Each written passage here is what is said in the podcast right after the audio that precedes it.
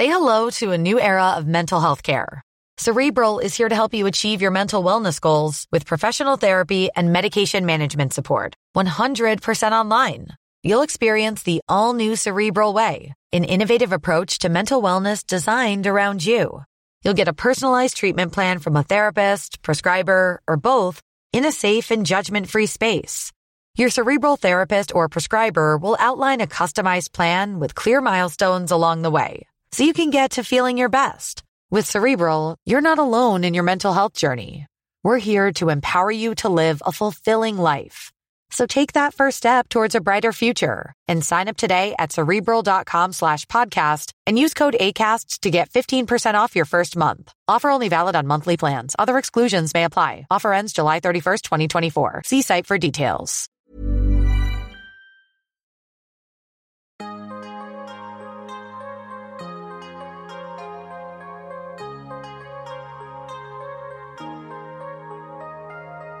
Vores mentale sundhed er nedadgående, og det er til trods for, at vi aldrig har været rigere, aldrig har haft flere muligheder og aldrig har levet længere.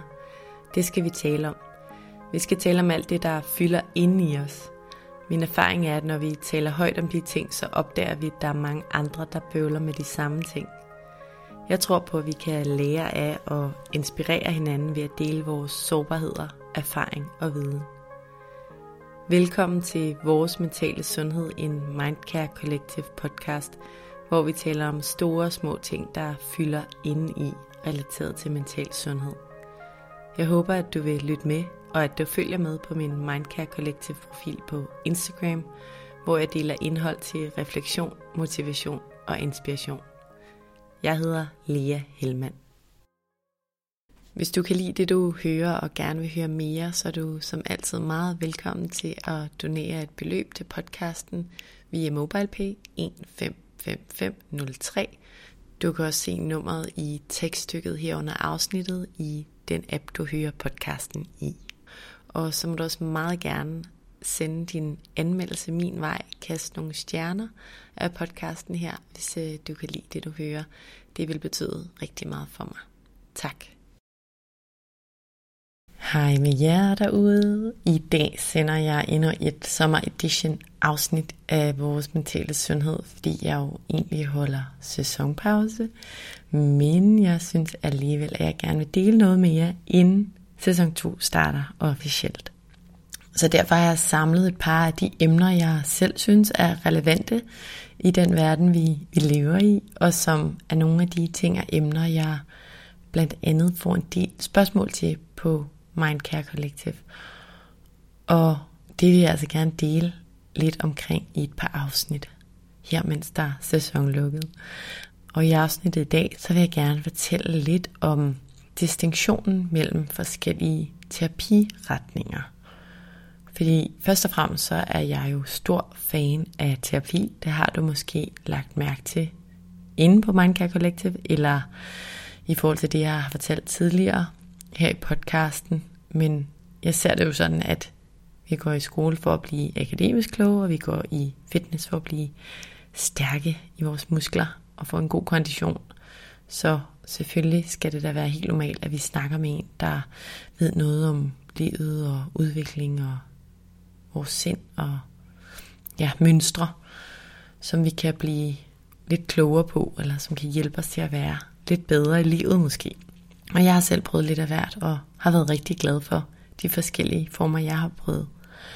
Men en ting er, at øh, jeg synes, at terapi er, er fedt, eller at vi i hvert fald skal tale højt om, at det kan være gavnligt og helt normalt.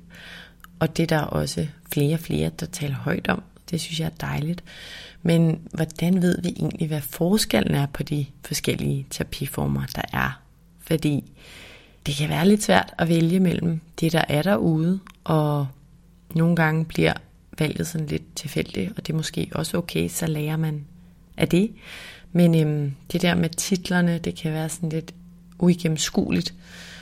Og jeg har i hvert fald synes det var sådan lidt svært, og dem jeg har valgt har været, fordi jeg lige har fået nogle anbefalet fra en, og ja, jeg har både gået hos en psykoterapeut og en psykolog og en erhvervscoach, og det var egentlig lidt tilfældigt, at det lige blev dem, da det blev. Men øhm, jeg har været, været glad for det, og så har jeg undret mig lidt over, hvad er forskellen egentlig. Så det dykkede jeg ned i, og det vil jeg gerne dele med jer. Så jeg fortæller jer, hvad forskellen og lighederne er mellem en psykolog, en psykoterapeut, en psykiater og en coach. Og udover de fire titler, så findes der jo selvfølgelig en masse andre terapimuligheder, særligt at mere alternativ karakter, men øhm, jeg holder mig altså til, til distinktionen og lighederne mellem de her fire titler i dag. Og måske har du også været interesseret i eller overvejet, hvad, hvad forskellen egentlig er, og hvad du kan bruge dem til hver især. Og hvis du har det, så kan du i hvert fald med fordel lytte med her. Først og fremmest, så kan man spørge sig selv, hvorfor det er smart, at vi kender lidt til de her forskelle. Mit indtryk er, at der ofte kan gå lang tid imellem en person har vist interesse for eller tænkt over, at han eller hun vil, vil gå i terapi til, at vedkommende faktisk booker en reel terapitime. Og det er der egentlig meget god grund til, både fordi det kan være nemt at bruge penge på alt muligt andet end lige netop terapi, for man ved jo reelt ikke helt, hvad man får ud af det, og hvad man får for sine penge. Og samtidig så øhm, findes der altså rigtig mange terapeuter og titler derude, og det kan være svært og mit indtryk at beslutte sig for, hvem man egentlig skal vælge. Og det kan formentlig også være et valg, man tit udskyder, fordi det der med at gå i terapi for mange er en ny og til dels også sårbar ting. Og jeg synes jo, det er ærgerligt, at det skal være svært at finde rundt i, fordi i bund og grund, så har vi jo tit brug for hurtigt at kunne finde frem til en, der vil være hensigtsmæssig for os at tale med i en, i en given situation, en, en given ofte udfordrende situation. Og når vi er i tvivl om, hvem vi skal gå til, så, ja, så reducerer chancerne jo for, at vi faktisk booker en tid hos en terapeut, og dermed reducerer chancerne jo også for, at vi faktisk hjælpes på vej i forhold til at blive klogere på os selv og vores tanker, vores adfærd. Noget jeg personligt kun tror, vi kan have gavn af. For vi overgår ikke rigtig at spille tid og penge på at ende hos en, der, der ikke rigtig er den rigtige for os. Og det er selvfølgelig et vilkår, når man prøver terapi, at man ja, må udforske lidt. Men jeg tænker, at hvis vi bliver lidt klogere på forskellene og lighederne mellem de forskellige titler, så bliver det måske lidt nemmere at tage valget om at gå i terapi. Så lad os springe ud i det. Lad os springe ud i at få afklaret lidt omkring de her forskelle. Og lad os starte med psykiateren. En psykiater det er en læge, der har specialiseret sig inden for psykiatrien. Og en psykiater arbejder som oftest på psykiatriske afdelinger på hospitaler for eksempel, og især. Og her der har psykiateren tit samtaler med patienter og vurderer så patienterne diagnosemæssigt og, og udskriver medicin til dem. Og det her med, at psykiateren er læge og kan udskrive medicin, det er faktisk den helt store forskel i forhold til det med titlerne. Eller det er i hvert fald det, der især adskiller dem fra de andre titler. De er de eneste, der umiddelbart kan udskrive medicin, og når man er uddannet læge, så står man selvfølgelig også på et bjerg af naturvidenskabelig viden, som man kan trække på. Og fordi psykiateren altså er læge med den her viden, så har han eller hun jo tit en medicinsk tilgang til patienten og til patientens mentale sundhed. Og den her lægebaggrund gør i øvrigt, at psykiateren er i stand til at vurdere nogle sammenhænge mellem en specifik psykisk sygdom og de biologiske processer, der sker i hjernen. Jeg tror, at øh, en af de andre tre titler vil være et, øh, et mere oplagt valg for, for mange af os. Altså en psykoterapeut, en psykolog eller en coach. Så øh, lad os gå videre til det. En psykolog, det er en person, der har gennemført en kandidatuddannelse på, på universitetet i psykologi, og han eller hun får så titlen kant psyk. Og efter man så har arbejdet to år med relevant arbejde, altså efter man er blevet kant psyk og øhm, har været igennem det, der kaldes supervision, som er en form for eksamen, så kan en psykolog altså blive autoriseret psykolog. Det har jeg nok lagt mærke til det her med, at der kan stå autoriseret nogle gange. Og det at være psykolog, det er en beskyttet titel, og det er faktisk en af de primære forskelle i forhold til at være psykoterapeut eller coach. Fordi hverken titlen som psykoterapeut eller coach er beskyttet. Og det betyder egentlig, at alle i realiteten kan kalde sig de to ting. Og det kommer vi lidt tilbage til. Men man kan se på det sådan, at mens læger de øhm, uddanner sig særligt inden for menneskets anatomi, så uddanner psykologen sig inden for det, vi kan kalde den mentale anatomi, altså uddanner sig i det, der sker inde i hovedet. Og på psykologstudiet, der lærer psykologer om for eksempel ja, den psykiske udvikling fra barn til voksen, det hedder udviklingspsykologi, og om personlighedspsykologi, om psykiske lidelser, om pædagogik og, og meget mere. Men i forhold til coachen og psykoterapeuten, så har psykologen altså en akademisk uddannelse. Og en psykolog kan bruge den her uddannelse selvfølgelig på mange måder, udover at arbejde en til en med, med klienter i terapisessioner, så kan en psykolog også arbejde med alle mulige andre ting. Det kan være forskning og undervisning, og arbejde i skolevæsenet, eller arbejde i HR, eller arbejde med teams, altså at skabe de bedste teams til at performe og, og alt sådan noget.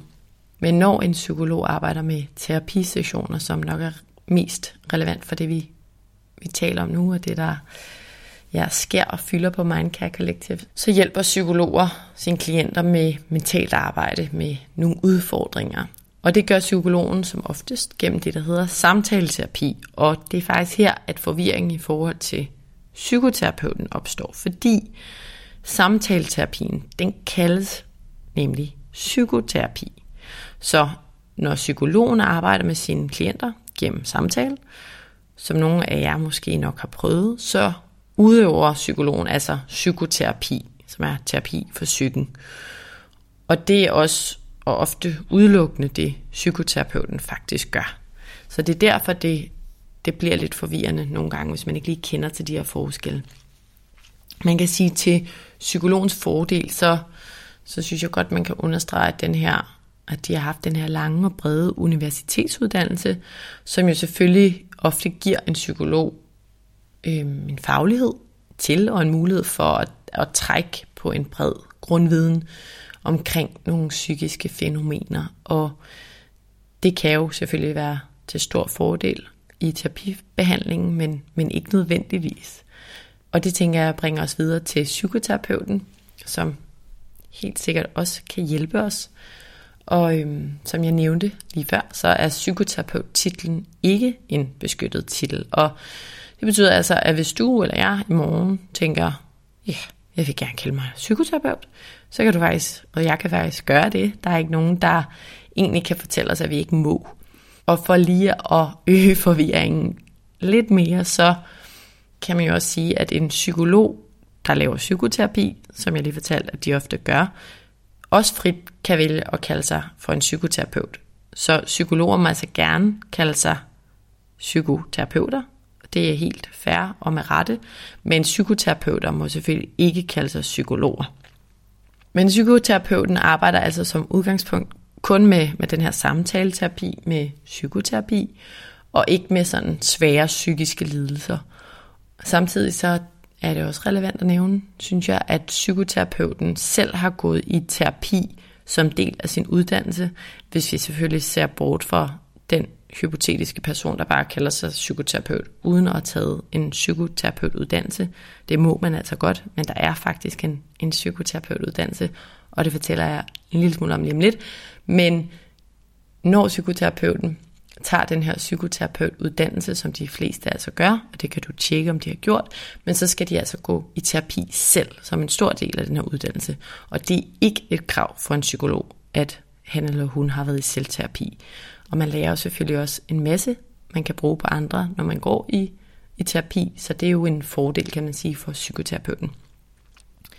Og psykoterapeuterne, de kan være enormt dygtige, men det kan som jeg lige nævnte, være lidt svært at gennemskue udefra, øhm, eller uden en anbefaling, hvor god den her psykoterapeut er, fordi at han eller hun som udgangspunkt ikke behøver at have nogen som helst uddannelse for at kalde sig psykoterapeut.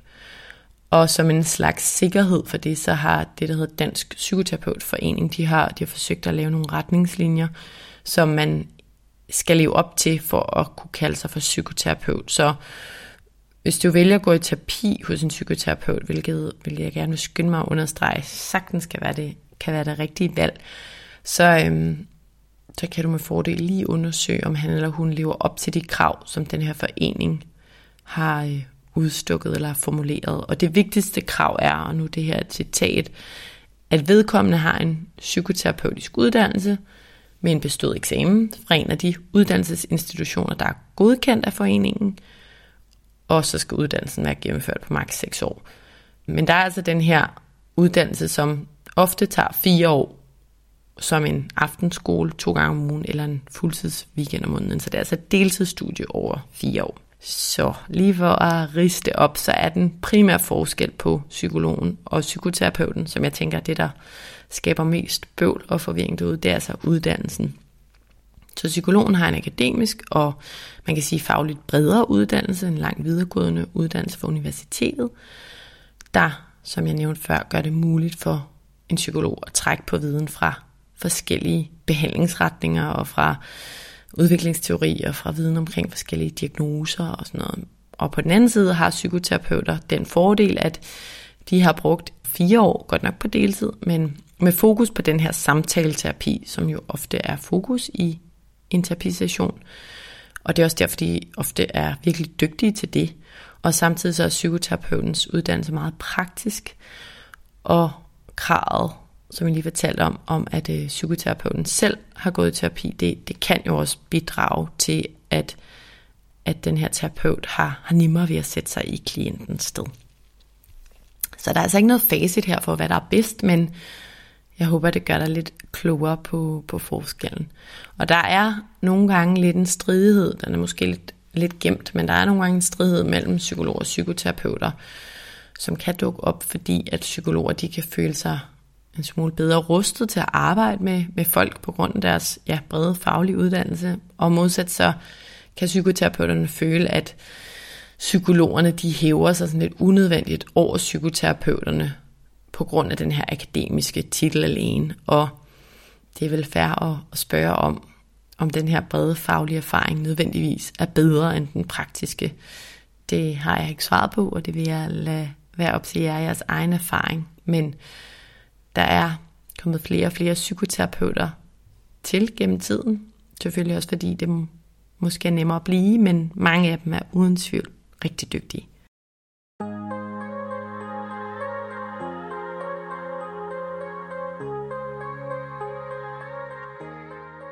Og så er der lige coaching her til sidst. Coach-titlen, den er ligesom psykoterapeut-titlen ikke en beskyttet titel. Og igen vil du og jeg derfor potentielt kunne kalde os for coaches i morgen, hvis vi gerne ville det. Og som du måske har lagt mærke til, så er der kommet en masse former for coaches til i løbet af de sidste mange år, og også mange undertitler under coach-titlen, fordi der findes stresscoaches og performance coaches og udviklingscoaches og ledercoaches og vanecoaches og selvværdscoaches. Og den der liste fortsætter. Og det er jo dejligt, der er rigtig mange, der vil hjælpe folk, men det gør det selvfølgelig lidt svært at, at finde rundt i.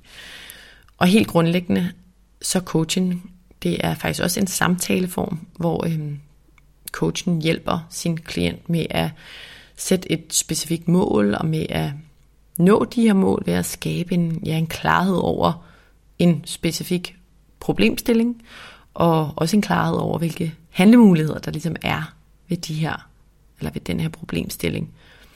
Så en coach siger, man har ikke svaret, men man stiller de rigtige spørgsmål, og prøver tit at hjælpe med at skabe nogle forandringer i for eksempel vaner, eller adfærd, eller tankemønstre, eller overbevisninger – og så er det klart, at coachen kan, kan anvende nogle specifikke værktøjer og teknikker, som, som kan variere alt efter hvilken baggrund og overbevisning han eller hun eller den specifikke coach har. Men helt grundlæggende handler det rigtig meget om at stille spørgsmål. Og en psykolog jo godt vil kunne gå ind og sige, du har stress, du er stresset. Så, så øhm, stiller coachen bare spørgsmål. Og så bare lige for at øge forvirringen en lille smule, endnu, så kan psykologer og psykoterapeuter også coache sine klienter. Så coaching er altså, som jeg nævnte, bare en samtaleform.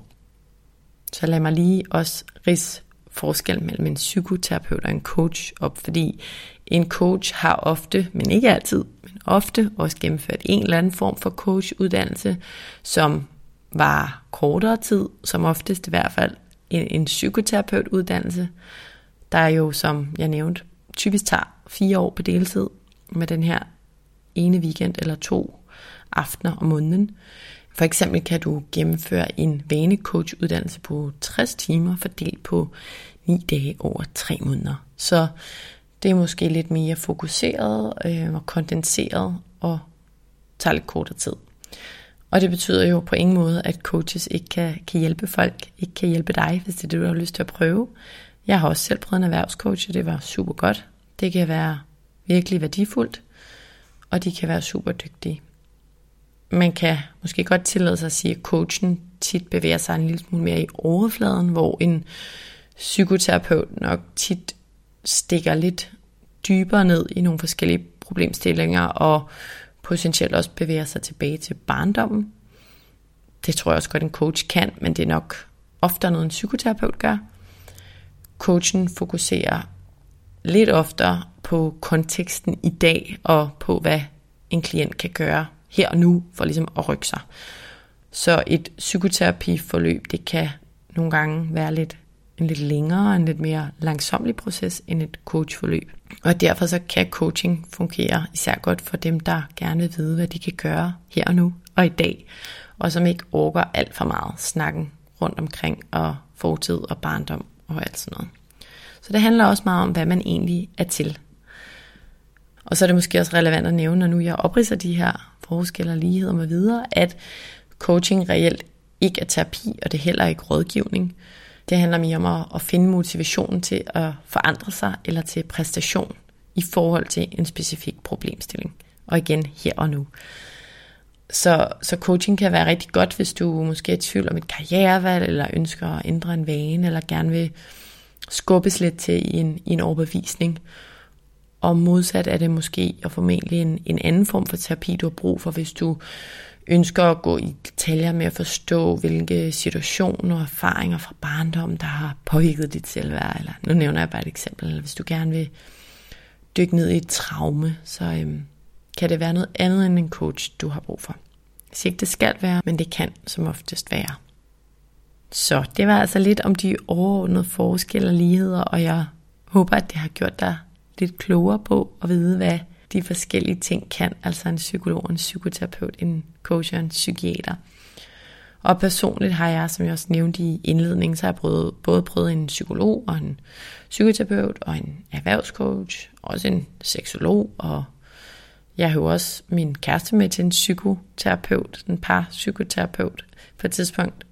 Igen er jeg kæmpe fortaler for, at man gør tingene proaktivt og nysgerrig på, hvem man er, frem for nødvendigvis bare god til det, når man, når man har problemer.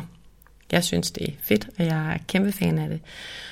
Og alle de valg, jeg har taget i forhold til, hvem jeg har valgt, de har, som jeg også var kort ind på tidligere, ærligt talt været ret tilfældige, og har primært skyldes en eller anden anbefaling fra en ven, eller en anden relation i, i den givende situation. Og jeg har fået noget forskelligt ud af alle mine terapiforløb, selvom der selvfølgelig også har været en masse overlappende læringer, og ting, som bygger oven på hinanden, når man hopper fra det ene forløb til det andet, så tager man jo noget viden med fra det første forløb til det næste. Men jeg, jeg synes faktisk ikke rigtigt, at jeg kan fremhæve den ene terapiform frem for den anden, i forhold til en anbefaling af, hvad der er bedst at kaste sig ud i. Jeg tror, det er meget individuelt. Øhm, mit eget forløb hos en psykoterapeut, det gjorde mig helt klart mest klog på min barndom, selvom jeg egentlig synes, jeg var ret reflekteret omkring den, og vidste en masse ting, så ja, så gav det mig en, en endnu dybere forståelse af den, og det var modsat de to andre terapiforløb, øh, coachforløbet og psykologforløbet, et mere lang, en mere langsomlig proces, hvor jeg nogle gange blev lidt utålmodig, men den har været enormt værdifuld, og jeg har helt sikkert taget det med videre. Mit øh, coachforløb og mit psykologforløb, dem tog jeg på to meget forskellige tidspunkter i livet, og de var nok begge to lidt mere fokuseret på redskaber, jeg kunne tage med mig ud i livet og udfordre de overbevisninger, jeg havde. Øhm, så jeg psykoterapeutforløbet var nok mere, hvorfor tingene var, som de var, hvor psykologforløbet var det, jeg tog først, så det er også det, der ligger fjernest i min hukommelse, men øhm, coachforløbet, som også er det, jeg tog mest for nyligt, var meget udfordre den, jeg er. Ikke så meget at kigge på, hvorfor, men mere at kigge på, hvad kan vi så gøre ved det? Så øhm, coachforløbet og, og psykologforløbet, det havde et lidt mere chip tempo og et mere sådan udbredt hvad kan du gøre her nu, og hvordan kan du tænke anderledes her og nu element. Og helt personligt, når jeg, når jeg tænker tilbage, så har jeg nok fået mest ud af coachforløbet og psykoterapeutforløbet. Men igen er, er psykologforløbet også det, der ligger mest fjernt, også i tid. Så det er måske lidt uretfærdigt at sammenligne. Og, og selvom det måske nok ikke umiddelbart hjælper din beslutning, hvis du står overfor og skal tage sådan en, så, så øhm, er det i hvert fald ærligt at sige, at jeg har fået noget ud af alle forløb og nogle forskellige læringer ud af de forskellige forløb. Og igen, så tog jeg de her forløb på meget forskellige tidspunkter i livet, og jeg har jo også brugt den viden, jeg har fået fra de forskellige forløb til at bygge oven på hinanden, så jeg er bare rigtig glad for, at jeg har lært noget mere om mig selv. Og der er jo nogen, der ikke synes, det er fedt at, at lære om sig selv og dykke ned i en masse ting, så igen er vi meget forskellige der i forhold til, hvad vi har brug for. I forhold til, hvad du skal vælge, hvis du skal vælge noget, så er en enorm vigtig faktor, når du vælger en terapeut, at kemien mellem dig og terapeuten er god, og det er jo desværre rigtig svært at vurdere, før du har været til en terapiteam. Og selvom det, det nok ikke er det svar, du ønsker, så handler det derfor nogle gange om, at vi kaster os ud i det og tester, om det fungerer, og ligesom er klar på, at det også er et forsøg, selvom jeg godt ved, at det kræver meget af os. Og ellers kan en god idé være at ringe til den terapeut, du, du tænker at booke en tid hos, og få en indledende snak med, med ham eller hende. Det er en meget god måde at ligesom mærke hinandens energi og, og ønsker af på. Og det kan også være, at du vælger en terapeut og må kende, at, at du har brug for en anden efter første besøg, og, og det er også okay. Fordi kemien og tilliden mellem jer, den er helt afgørende. Og hvis du ønsker at dykke ned i noget, der er meget specifikt, altså noget som sorg og tab, ensomhed, angst, performance, så giver det selvfølgelig mening at søge efter en terapeut, der har fokus på, på netop det emne. Du kan finde terapeuter, der, der er meget specialiseret. Derudover så kan en anbefaling fra en ven eller en kollega selvfølgelig være en, en god idé, når du skal vælge terapeut, især hvis det er en ven eller en kollega, du kan identificere dig med og spejle dig i. Men du skal også huske, at hvad der fungerer for ham eller hende, overhovedet ikke nødvendigvis fungerer for dig. Jeg tænker, at du med fordel kan tænke over, øhm, hvis du skal vælge en coach, psykolog eller psykoterapeut, hvis du når dertil, så kan du tænke over, hvad det egentlig er, du gerne vil have ud af det, og hvor meget du egentlig ønsker at, at grave i fortiden. Og hvis du vælger en psykoterapeut, så tjek lige vedkommendes uddannelse og medlemskab i Dansk Psykoterapeutforening, vil jeg sige. Og derfra så er du som nævnt nok bare nødt til at kaste ud i det og prøve en terapeut af for at vurdere, om han eller hun kan give dig noget konstruktivt og brugbart og værdifuldt med videre i livet. Vi er som sagt alle sammen forskellige i forhold til, hvor meget vi ønsker at grave og ikke at grave, hvor handlingsfokuseret vi er, hvor meget vi gerne vil være i overfladen, og hvilken jargon vi, vi foretrækker, alt sådan noget. Men det der med at få en snak om dig og om livet med en objektiv tredjepart, det, øhm, det synes jeg er en kæmpe gave. Med en, der ikke kender dig eller din familie. Det synes jeg virkelig kan noget. Og nogle gange så kan du få nogle åbenbaringer, og nogle gange så får du bare sat ord på nogle ting, og får sagt noget højt, som du egentlig godt vidste, men det der med at sætte ord på det, det gør også, at det kommer lidt mere op til overfladen og til bevidstheden, og det gør tit, at vi, vi rent faktisk får gjort noget ved det. Det er lidt tilbage til den der læringsteori, som jeg har talt om tidligere, at når vi vil ændre en adfærd, så når vi lykkes med det, så skyldes det 10%, at vi har fået en indsigt, altså vi ved noget, vi har læst noget, vi har hørt noget, og 90% det, det er ren øvelse. Så lad os sige, at du godt ved, at du sammenligner dig meget, så kommer du til en terapeut, hvor I også kommer frem til, at du sammenligner dig meget. Så kan du være sådan, åh, det vidste jeg godt. Ja, men det med, at det kommer op, og I får snakket om at vente, og måske vente til noget andet, og fundet nogle handlemuligheder. Altså den der tid og fokus på at, på at ændre det, det er den, der batter.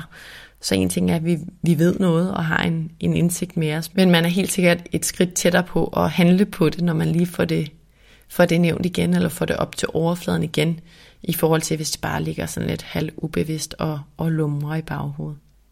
Og når alt det er sagt, så, så er en ting sikker. Vi øh, kommer i hvert fald ingen vejen ved ikke at prøve det af. Og hvad er det egentlig lige, vi kan, vi kan miste ved at prøve en terapeut? For, for mig at se, så er der i hvert fald kun viden og erfaring at vinde. Så overvej det, hvis du føler, at det kunne give dig noget på et tidspunkt i livet. Og nu er det i hvert fald forhåbentlig en lille smule klogere på, hvad forskellene og lighederne og mulighederne derude er.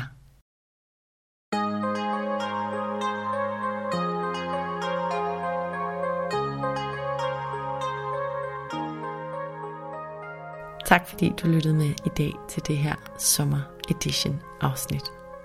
Hvis du kunne lide det du hørte, så håber jeg at du vil trykke på subscribe-knappen, så du altid ved, hvornår der udkommer et nyt afsnit. Du må også meget gerne rate podcasten her og skrive en kommentar i kommentarfeltet herunder, hvis du har noget på hjerte. Du er som nævnt også altid meget velkommen til at støtte podcasten her med et valgfrit beløb, hvis du kan lide det, du hører og gerne vil høre mere som det. Det kan du gøre via MobilePay til nummeret 155503, som du også finder i tekststykket herunder. Som det aller sidste, så vil jeg også opfordre dig til at skrive til mig, hvis der er nogle særlige emner, du rigtig gerne vil høre om i relation til mental sundhed og til det, der fylder inden i os. Enten fra et ekspertperspektiv eller igennem en personlig beretning. Skriv til mig via min Instagram-profil, Mindcare Collective, hvor jeg i øvrigt håber, at du følger med, eller skriv til mig via min hjemmeside mindcarecollective.com. Tak fordi du lyttede med.